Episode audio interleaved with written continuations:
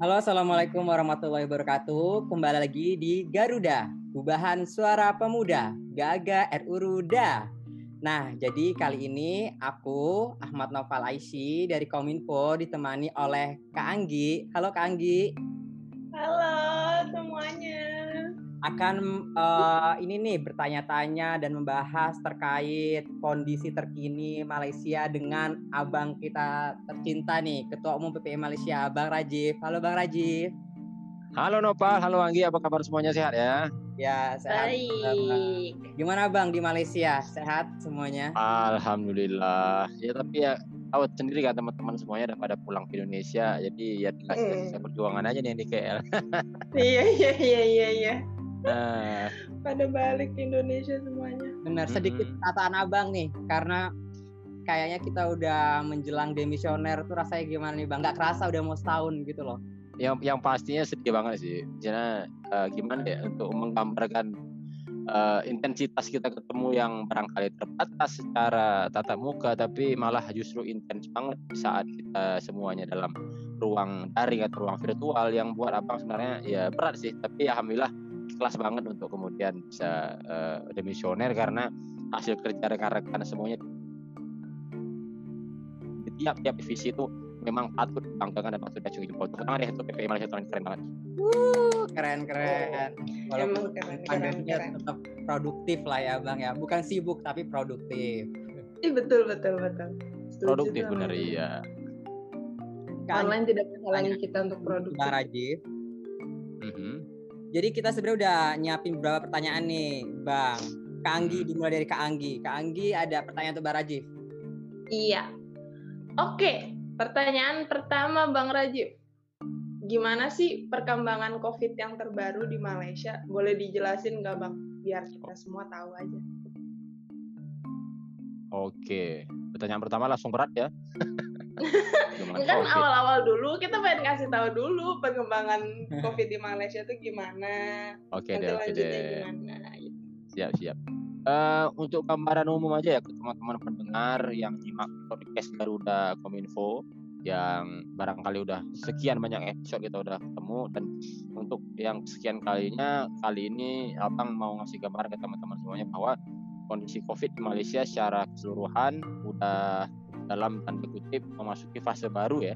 Uh, artinya di yang sekarang sesi ataupun suasana yang sekarang sangat terasa di Malaysia itu masih dalam suasana perintah kawalan pergerakan bersyarat atau PKPD yang mana dalam hal ini tentu saja uh, berbeda dengan yang sebelumnya ketika kasus COVID di Malaysia itu turun banget turunnya itu emang drastis banget sampai uh, perharinya itu sekitar belasan case aja tapi sekarang justru bisa ribuan lagi kan. Sehingga inisiatif kerajaan Malaysia untuk uh, mengimplementasikan kebijakan KPP ini juga bisa dikategorikan sebagai fase kedua lah kalau misalkan abang boleh sampaikan. Dan sekarang uh, terhitung kemarin ya udah diperpanjang lagi PKPP-nya hingga tanggal 20 Desember 2020 dan untuk PKPP atau peralihan itu sampai akhir tahun ini. Nah, bagaimana setelahnya tetap kita pantengin dan tetap kita pantau kebijakan dari kerajaan Malaysia sendiri begitu. Oh betul betul. Ditambah juga um, dari kampus saya sendiri UM itu sendiri bang kan awalnya ya itu online itu bak diperkirakan bakal sampai Desember tapi bar setelah um, hmm. pengumuman kemarin itu jadinya bakal sampai akhir semester ini itu bakal tetap online terus. Belum tahu lagi semester depan tuh bagaimana. Kayaknya sih akan mengikuti perkembangan kasus juga nggak sih bang kayak gitu? Hmm. Nah, iya benar. Akhir semesternya kapan pak kamu pak? Kemungkinan Januari akhir itu. Nah itu artinya inisiatif yang bagus dari UM sendiri untuk bisa lebih dulu curi start ya daripada yeah. kita bilang kampus-kampus lain yang sebenarnya masih uh, ragu ataupun masih menunggu kepastian sehingga apakah emang harus terus kita laksanakan virtual atau emang bisa kita buat face to face justru itu langkah yang bijak sih dari UM sendiri untuk bisa lebih dulu mengambil inisiatif gitu kan iya. berarti dengan perkembangan kasus sekarang ini yang tiap harinya tuh bahkan Malaysia itu tuh menyentuh angka seribu terus itu perkiraan foreigner ataupun students untuk masuk ke Malaysia itu gimana bang? Apa udah ada kayak prediksi-prediksi gitu bang?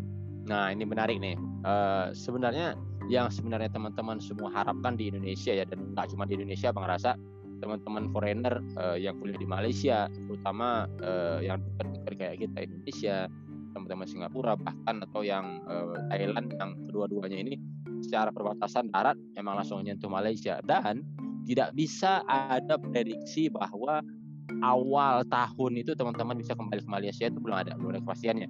Artinya hmm. bahwa uh, kalian yang di Indonesia sekarang hanya masih bisa berharap apakah sempadan atau perbatasan antara uh, negara-negara yang sekitar Asia Tenggara ini bisa dibuka atau enggak. Dan terlebih lagi apakah benar-benar kerajaan Malaysia memberikan peluang yang besar bagi teman-teman untuk kembali? Karena kalau kita ngeliatin uh, jumlah case dari sekarang hari per hari itu justru nambah terus kan.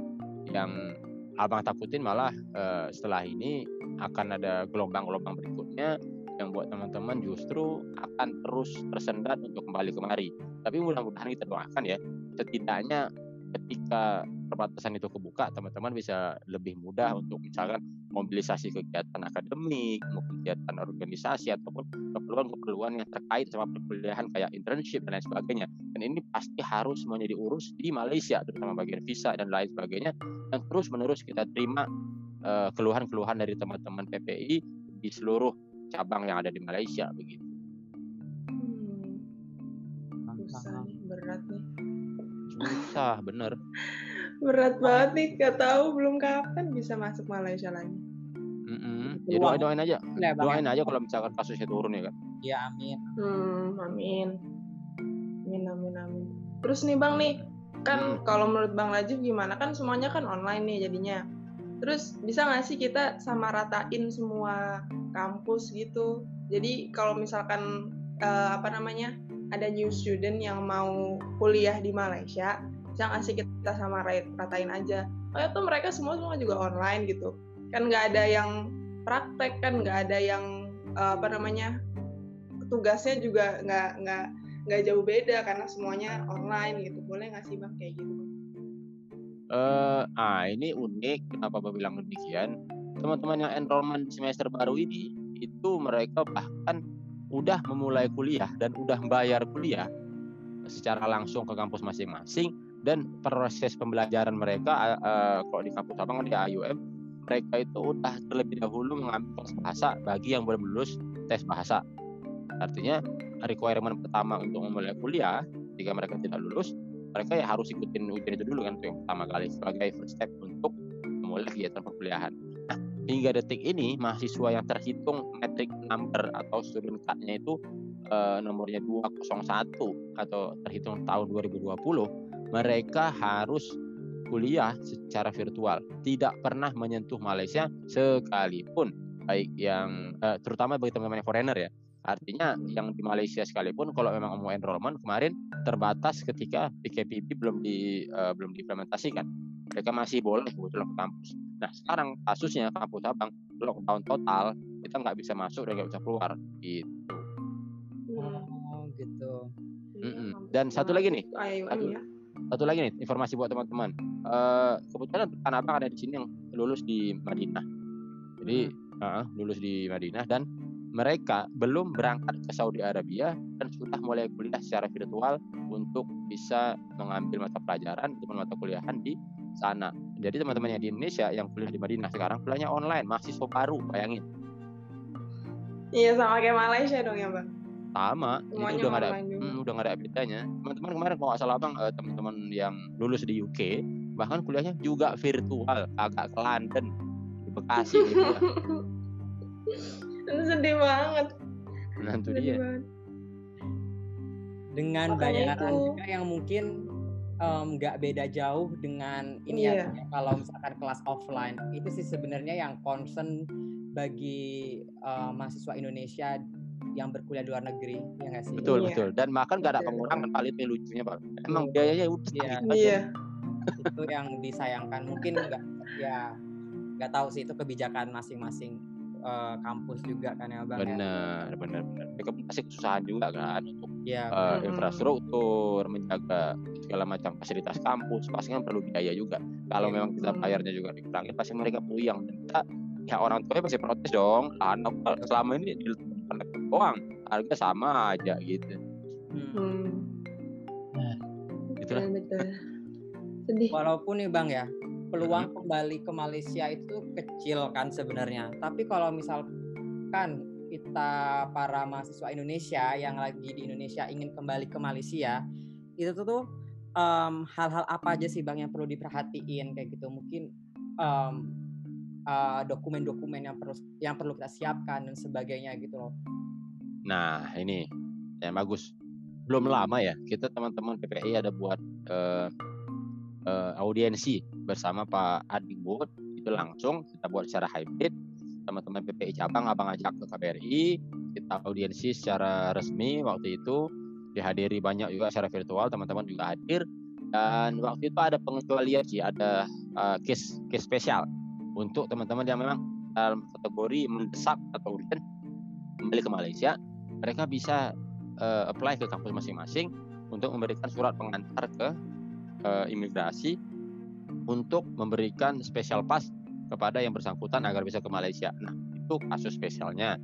Tapi untuk yang general, artinya bagi yang memang mau kembali ke Malaysia dalam tujuan untuk kembali belajar maka keperluan-keperluan dokumen sebenarnya nggak ada yang berbeda sih kayak teman-teman misalkan tes PCR itu sudah pasti wajib uh, ke, lalu kemudian bagi teman-teman yang barangkali visanya telah expired nah ini harus ada appointment dengan pihak imigrasi untuk bisa membuat uh, temu janji atau uh, membuat satu dokumen resmi agar teman-teman bisa lewat ke Malaysia even tanpa visa yang valid. Nah, ini banyak dialami oleh rekan-rekan yang memang nggak bisa renew sama sekali semenjak dimulainya pandemi di Malaysia teman-teman semuanya tersangkut di Indonesia dan tidak bisa kembali kembali karena alasan visa dan juga karena alasan travel ban ya. Yang dilakukan negara ini jadi itu sah-sah saja nah kemudian apakah ada requirement-requirement baru kita tetap follow up dan kita tetap pantengin terus informasi yang dikeluarkan oleh pihak Kementerian Pendidikan Tinggi Malaysia dan Kementerian Immigration agar tidak ada hal-hal yang simpang siur untuk informasi validasi dokumen-dokumen yang kira-kira perlu. Jadi teman-teman jangan tetap uh, jangan istilahnya ragu, jangan agak panik karena semuanya akan terus diupdate oleh pemerintah Malaysia. Dan hmm. pastinya juga um, dari pemerintah Malaysia itu selak, uh, dari pihak imigrasi juga um, approve apa pun uh, dokumen ataupun keinginan yang kita apply ke mereka tuh berdasarkan urgensi dari masing-masing individu itu kan ya bang ya. Benar. masing-masing individu juga itu memiliki urgensi yang berbeda-beda. Mungkin itu juga salah satu consideration dari imigrasi ya bang Pakat. Coba teman-teman bayangin deh, uh, bagi rekan-rekan kita yang kuliah kejuruteraan alias fakultas teknik. Nah, ini tantangan mereka justru lebih berat. Kenapa? karena mereka secara teori itu cuma sekitar 20 sampai 30 persen 70 persennya hmm. sisanya itu mereka harus praktek di laboratorium bayangin seseorang yang harus membongkar mesin bongkarnya depan laptop mesin mana yang mau dibongkar gitu jadi nggak ada nggak nggak available dong di tempat masing-masing makanya mm balik istilahnya kayak gitu nah, setelahnya memang ada sih inisiatif untuk bekerja sama sama kampus-kampus yang ada laboratorium di Indonesia agar bisa teman-teman yang kuliah di Malaysia melakukan praktek di kampus-kampus tersebut. Tapi kita sekarang masih masih melihat bagaimana follow up-nya dan bagaimana informasi yang kemudian mengikuti uh, keinginan mahasiswa yang bersangkutan. Kalau memang memungkinkan itu bagus, artinya tidak hmm. harus kembali ke Malaysia. Tapi kalau memang kira-kira itu butuh, maka mau nggak mau kita harus buat sesegera mungkin agar teman-teman yang membutuhkan keperluan khusus kembali ke Malaysia bisa segera diasistensi Oh, keren keren. Oh, keren ya ternyata, Bang. Mm -mm. Apa namanya? Mau di diadain kerja sama sama laboratorium di sini nih. Benar, dan itu kemarin ada approval dari pihak pihak Adikut, Pak Farid KBRI berusaha mencatat masukan-masukan karena ini memang penting banget dan beliau kira-kira mungkin bisa menyanggupi karena ya secara nggak langsung ketika di sini ada Adikut itu kan representatif dari Kementerian Pendidikan Tinggi kita juga kan kementerian hmm. eh, yang memang mengurusi bagian rekan-rekan mahasiswa kita dan ditugaskan ke Malaysia. Mau nggak mau aspirasi ini harus bisa disampaikan ke kampus-kampus di Indonesia agar bisa membantu teman-teman itu rame loh, sedikit gitu. Iya. Hmm. Keren, keren. Lagi orang-orang yang mau riset juga mungkin Iya ribet ya. Iya Mungkin itu dia. kalau kalau, nah, kalau abang mungkin bisa studi pustaka, bisa Iya, studi iya. Di Indonesia karena Mm-mm. abang ilmu sosial. Teman-teman yang teknik, yang teman yang kedokteran bahkan atau yang memang semuanya pembelajarannya harus menyertakan kegiatan-kegiatan yang berbau laboratorium. Ini udah keperluan yang wajib banget kan gitu. Mhm. Iya emang sih. Tapi kalau di kampus aku ya bang, kalau yang anak teknik itu mereka masih dibolehin buat ke kampus gitu beberapa Nah. kali doang. Dan mereka kebetulan di Malaysia gitu Gi. Iya iya benar. Nah itu Ya. makanya yang di Indo itu. Iya. Dan di Indo ini gimana? Nah. Terus bang, tapi kalau menurut bang Rajib tuh sistem pembelajaran di Malaysia nanti tuh bakal bisa berubah nggak sih bang? Karena semuanya Eh, online gini. Abang rasa nggak cuma di Malaysia ya, seluruh dunia harus sesegera mungkin beradaptasi dengan new normal yang sekarang. Kita secara nggak langsung udah tanpa disuruh ya, inisiatif, wah ada yang tinggal nih apaan, masker, wah ada yang kurang lengkap apaan, hand sanitizer. Itu dengan sendirinya akan menjadi sebuah habit bagi seluruh aspek masyarakat, terutama di dunia pendidikan. Nah, maka Malaysia sebagai salah satu destinasi pendidikan internasional yang banyak banget peminatnya, justru ini sudah sangat menjadi sebuah kebutuhan agar bisa ke semua bentuk kegiatan belajar dan akademik harus ada tata cara pendidikan yang sesuai dan SOP-SOP kesehatan yang kira-kira menjadi suatu kewajiban untuk dipenuhi. Hmm. Berarti harus beradaptasi lah sama new normal ini. Benar, jadi pendidikan apa pun itu akan dibuat secara online, akan dibuat secara hybrid ataupun eh, offline. Nah, ketiga-tiganya ini bisa dipilih salah satunya aja atau gabungan. Ada yang Hmm. ketemu di kelas secara face to face, sit in kelas atau ya jadi virtual kelas kayak kita sekarang buat podcast. Abang di Malaysia, teman-teman di Indonesia gitu. Tapi mungkin kan ya berarti ya bang ya, kalau misalkan nanti di kemudian hari itu kita bakal ada dua itu antara offline dan offline digabung gitu. Bener, bayangin deh tadi malam eh, acara penutupan Cultural Exhibition of Indonesia teman-teman Ya. sekaya. Nah itu kan salah satu ini apa inovasi ya di saat pandemi yang sekarang teman-teman bisa membuat kegiatan by virtual dan antusiasmenya gede banget. Nah itu kan bukti. Nah tari saman loh, tari saman bayangin tari Iya iya saman iya. anak-anak Iya, iya. UM tari samannya jatuh satu-satu dari rumah masing-masing. Iya itu keren banget Ah. dijadiin satu terus tapi habis itu itu tapi jadi itu loh iya. itu itu itu benda itu langsung kejadian dan itu keren banget tau dengan situasi Iya, yang bener. sekarang kita jalani dan abang situ sadar bahwa ternyata PPI tahun ini adalah PPI yang paling sejarah sepanjang berdirinya PPI ya di Malaysia ya betul. saat pandemi di saat covid Iya, rekan-rekan iya, abang semuanya seluruh divisi terutama kominfo bisa abang bilang nggak ada matinya buat kegiatan itu setiap hari ada terus update update update dan kegiatan Ya, terus aja ada. Jadi abang bilang "Eh, kok kalau lah misalkan kegiatan kita di ada pandemi abang yakin deh ini akan jadi PPI terbaik sepanjang masa. Itu iya bener. Benar sih. Kayak tetap ada Ah. pandemi aja kita udah kayak gini sekeren ini gitu maksudnya abang jadi curhat gitu ya. Iya. Tapi emang tadi malam keren sih iya itu bukan salah satu bukti gitu. Ya bukti Hmm. kalau misalkan pandemi itu tuh nggak bisa eh, membatasi inilah bang ya. Eh, apa namanya? Kreativitas. Ya seperti itulah kayak gitu. Sama kreativitas kita juga kayak gitu. Untuk betul betul. terus Hmm. ya terus berinovasi gitu loh kayak gitu. Dan nggak tahu ya enggak kenapa ini mungkin gen kita sebagai bangsa Indonesia saat terjepit di saat susah ide-ide gila tuh muncul gitu loh betul betul Ah, Jadi, iya iya iya selalu mencari dan terus mencari agar ada satu yang wah dan bisa kita munculkan dan menjadi suatu eh, legacy ya menjadi warisan ke generasi yang akan Hmm. datang dan itu dimulai dari generasi kita yang sekarang. Nah setelah ini abang yakin 100% PPI setelahnya pasti akan ada pro program kerja yang setelahnya mengikuti program kerja pengganti atau alternatif jikalau ada pandemi ataupun situasi yang kayak sekarang gitu. Hmm. ngomongin Iya, ide-ide gila nih bang Hmm. kayak dapatlah curhatan dari beberapa calon mahasiswa ataupun eh, mahasiswa baru juga yang sepertinya mereka itu sangat takut kalau misalkan mau kuliah di Malaysia tapi itu kuliahnya online ditambahkan kampus-kampus di Malaysia itu kampus-kampus top universities lah kayak gitu in the world gitu kan Hmm. dalam artian mereka takut itu nggak paham gitu kalau misalkan mereka kuliah online kayak gitu loh bang karena ya seperti yang kita tahu lah kalau kita kuliah online itu tuh uh, feel-nya tuh beda gitu loh dalam penangkapan materi itu sendiri. Nah, Hmm. ide kita apa sih bang kira-kira itu tuh mungkin bisa kita saranin ke, ke adik-adik atau ke teman-teman kita gitu kalau misalkan dengan kuliah online juga kita tetap bisa gitu loh mendap kayak gain knowledge gitu tuh dengan uh, sama lah gitu dengan kita kuliah offline. Nah, ini mungkin tips ya, artinya tips Hmm. buat teman-teman yang eh, makan facing suatu situasi yang mana di luar dari segala sesuatu yang lazim di dunia kita sebelumnya. Jujur abang pribadi juga shock dan abang sangat-sangat tidak nyaman dengan eh, kelas yang berbau virtual begitu.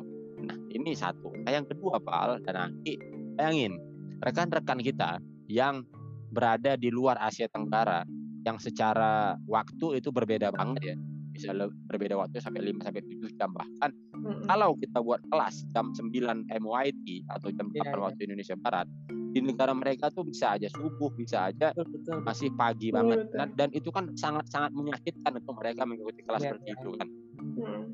bagi mereka yang eh, di luar negara yang tadi bisa berdekatan zona waktunya, mereka harus mengikuti kelas khusus atau dosennya dimintai secara khusus untuk membuat rekaman perkuliahan selama satu jam bahkan dua jam. Abang pribadi nonton film yang satu jam aja, kalau film yang enak abang skip Hmm. film Iya. film. Ini bayangin harus nyimak satu full video selama dua jam tentang perkuliahan. Bayangin gimana. Iya benar. Maka ide gilanya adalah teman-teman harus bisa berinovasi, teman-teman harus bisa mencari solusi-solusi yang kebutuh eh, yang kemudian mengikuti kebijakan-kebijakan bersangkutan. Kalau memang menginginkan suatu variasi pembelajaran, maka carilah celah agar kebiasaan belajar tersebut bisa eh, tetap asik walaupun situasi seperti ini.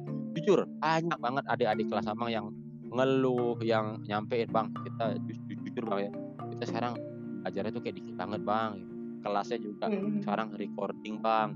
Terus dari eh, lima kelas yang aku ambil semester ini bang, empat empatnya tuh recording bang. Satu doang yang face to face depan laptop. Bayangin bang harus dengerin Iya, orang iya. pidato depan. Iya jadi aduh gimana coba jadi mau nggak mau ide gila aja teman-teman harus bisa mencari suatu variasi deh variasi agar nggak harus melulu eh, aktif bahkan coba usahain ketika mau virtual kelas pakai baju rapi nggak usah sarungan kayak abang abang sarangnya sarung.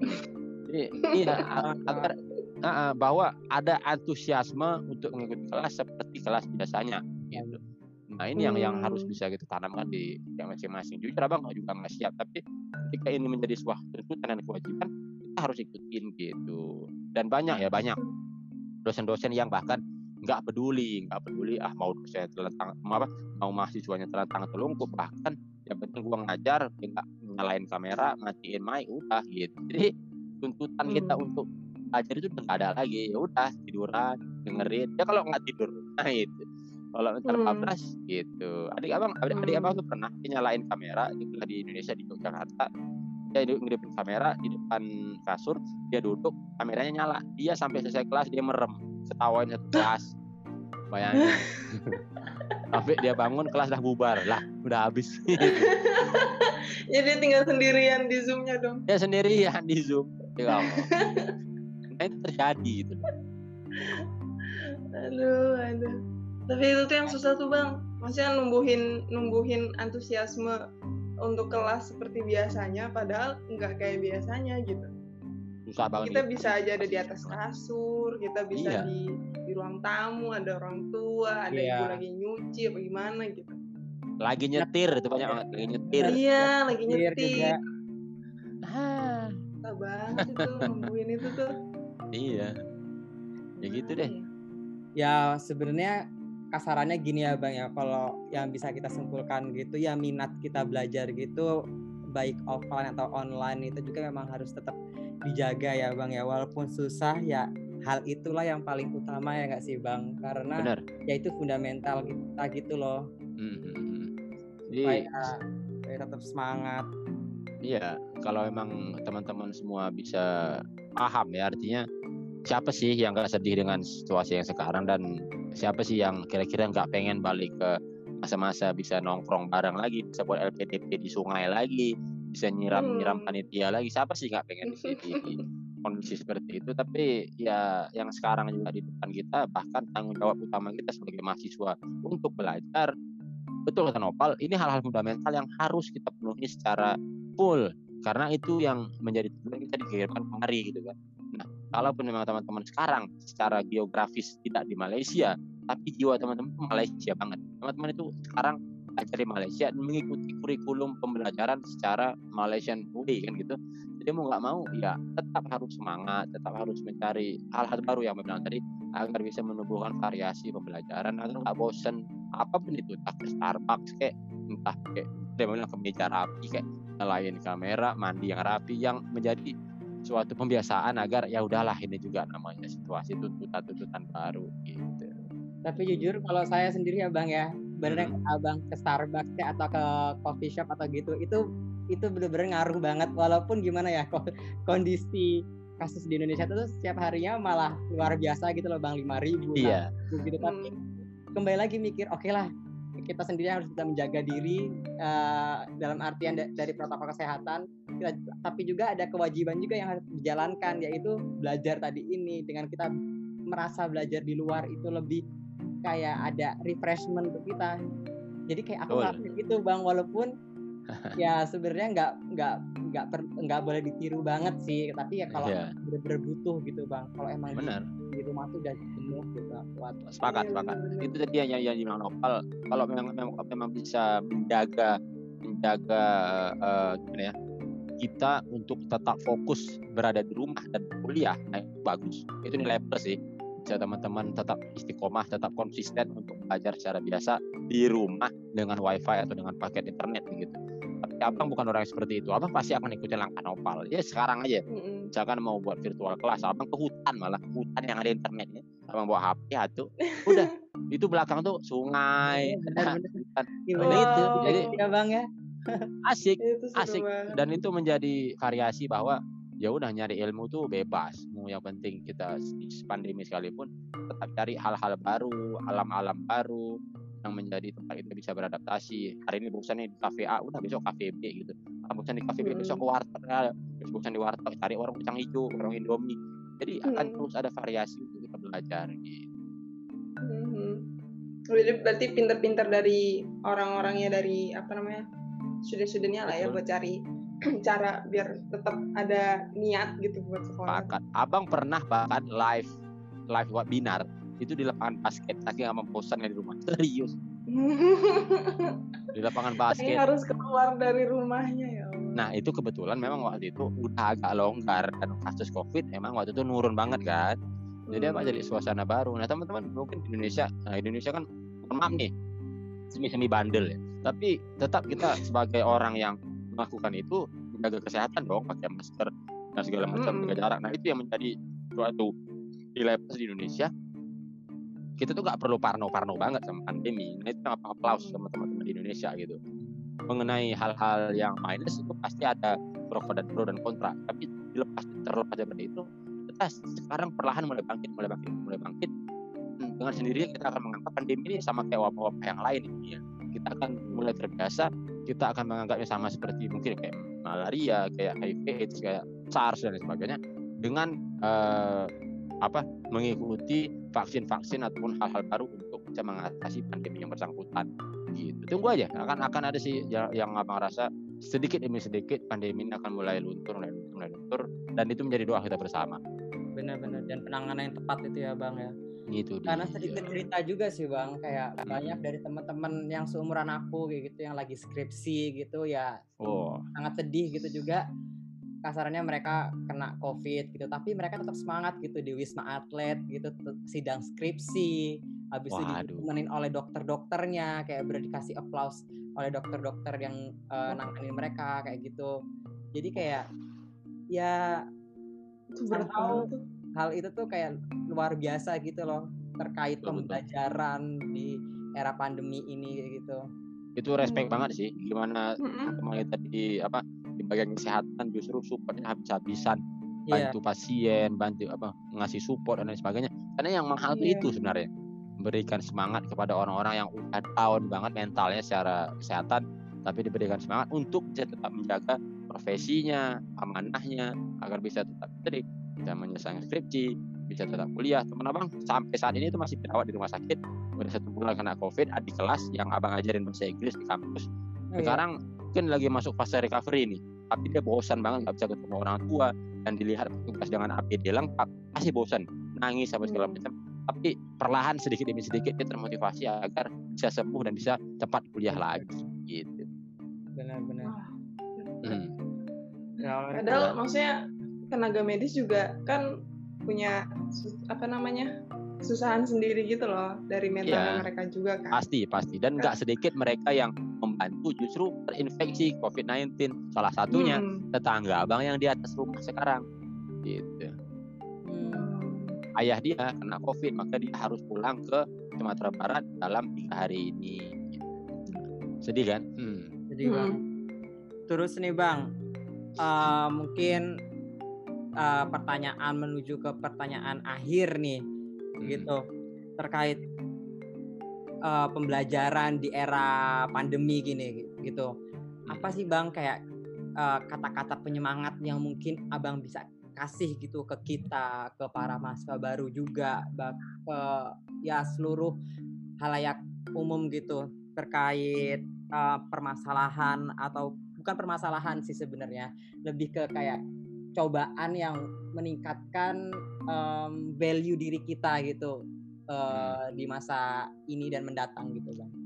Oke, ini juga abang alami sendiri ya tentang gimana kita uh, pasti naik turun terus spiritnya naik terus naik turun terus imannya atau naik turun terus uh, konsistensi kita dalam belajar dan satu hal yang menjadikan abang terus bisa di titik yang sekarang adalah mencari satu tombol yang ketika tombol itu ditekan maka secara otomatis semangat kita akan kembali secara utuh. Nah, apakah tombol itu adalah tombol di mana kalian menemukan orang yang patut kalian bahagiakan di sana orang-orang yang ingin melihat kalian berada di puncak kesuksesan dan selalu mendoakan kalian. Siapa? Bisa aja orang tua, bisa aja istri, bisa aja suami, bisa aja ayah, bisa aja uh, sepupu, nenek dan sebagainya yang menjadi mood booster kalian agar seketika kalian sangat down dan kalian melihat tombol tersebut dan menekannya seketika itu amunisi terisi lagi, semangat penuh lagi dan kalian siap memulai perjuangan kalian di titik mana pun. Kalau memang saat itu lagi jatuh kalian harus bangkit lagi dan bisa belajar dan memenuhi amanah-amanah yang belum selesai yang dipesankan oleh mereka. Dan ketika mereka tersenyum dengan pencapaian kalian maka di situlah tujuan yang kalian temukan dan di situlah kebahagiaan hakiki yang selama ini kalian minta pandemi pasti menjadi suatu tantangan di semua tempat di seluruh dunia tapi jangan jadikan pandemi sebagai penghalang untuk membahagiakan orang-orang tersayang yang sekarang memberikan tangannya, memberikan usahanya, memberikan bantuannya untuk kesuksesan kalian yang sekarang itu.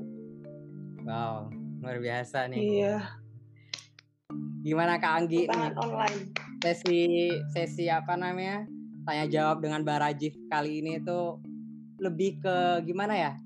Lebih ke lebih ya cerita kehidupan ke kehidupan gitu loh. Jadi kayak Iya, uh, relate iya, banget iya, soalnya iya. kan. Maksudnya tentang perkuliahan kita di sini di iya. Malai gitu. Jadi relate banget. Apa jadi berasa kayak dukun ya? Kenapa, Bang? nah, yang jadi ngerasa kayak dukun bisa, apa? Bisa, bisa, bisa. Sebenarnya pengen lanjut lagi nih, Bang, tapi uh, waktunya kayaknya um, udah nggak cukup nih untuk podcast kita kali ini. Jadi iya. kayaknya kita udahin nih bang. Soalnya uh, pertanyaan-pertanyaannya juga udah habis kebetulan dan emang pertanyaan-pertanyaan yang udah kita ini tuh pertanyaan-pertanyaan yang banyak ditanyakan oleh teman-teman kita melalui sosial media PPI Malaysia kayak gitu. Nah, jadi buat teman-teman juga di luar sana yang uh, punya banyak pertanyaan itu jangan tanggung atau jangan takut untuk tanya ke sosial media PPI Malaysia nanti akan kita jawab satu persatu. Nah, kalaupun uh, beruntung kita juga akan bisa buat podcast seperti ini karena akan lebih um, clear nih menjawabnya di, dengan narasumber-narasumber yang memang punya kapabilitas yang mumpuni kayak Bang Rajif ini kan paham terkait um, kondisi Malaysia saat ini selama pandemi dan juga paham terkait um, pembelajaran e-learning ataupun pembelajaran di era pandemi ini yang mungkin dapat memotivasi teman-teman ataupun uh, adik-adik di luar sana yang akan kuliah di Malaysia. Ya kan Kang Anggi? Betul, betul, betul. Setuju. Gitu. Nah, sebelum Keren. Terima kasih teman-teman. Aku mau bilang makasih juga untuk Barajif udah meluangkan waktunya untuk uh, bekerja sama membuat podcast Garuda episode ke-13 ini. Sebelum sama-sama. Dia menutup ini ya Bang kepengurusan kita nih Bang. Oh, oh. aduh sedih banget. Banget. iya. Bentar lagi. Aduh. Oke, kalau kayak gitu, makasih teman-teman, makasih Kak Anggi juga, dan makasih Makasih juga Nopal, makasih. Thank you. Ada semuanya, sampai jumpa. Benar, udah meramaikan Ada. podcast Garuda kali ini. Garuda, gubahan suara pemuda, Gaga at Uruda.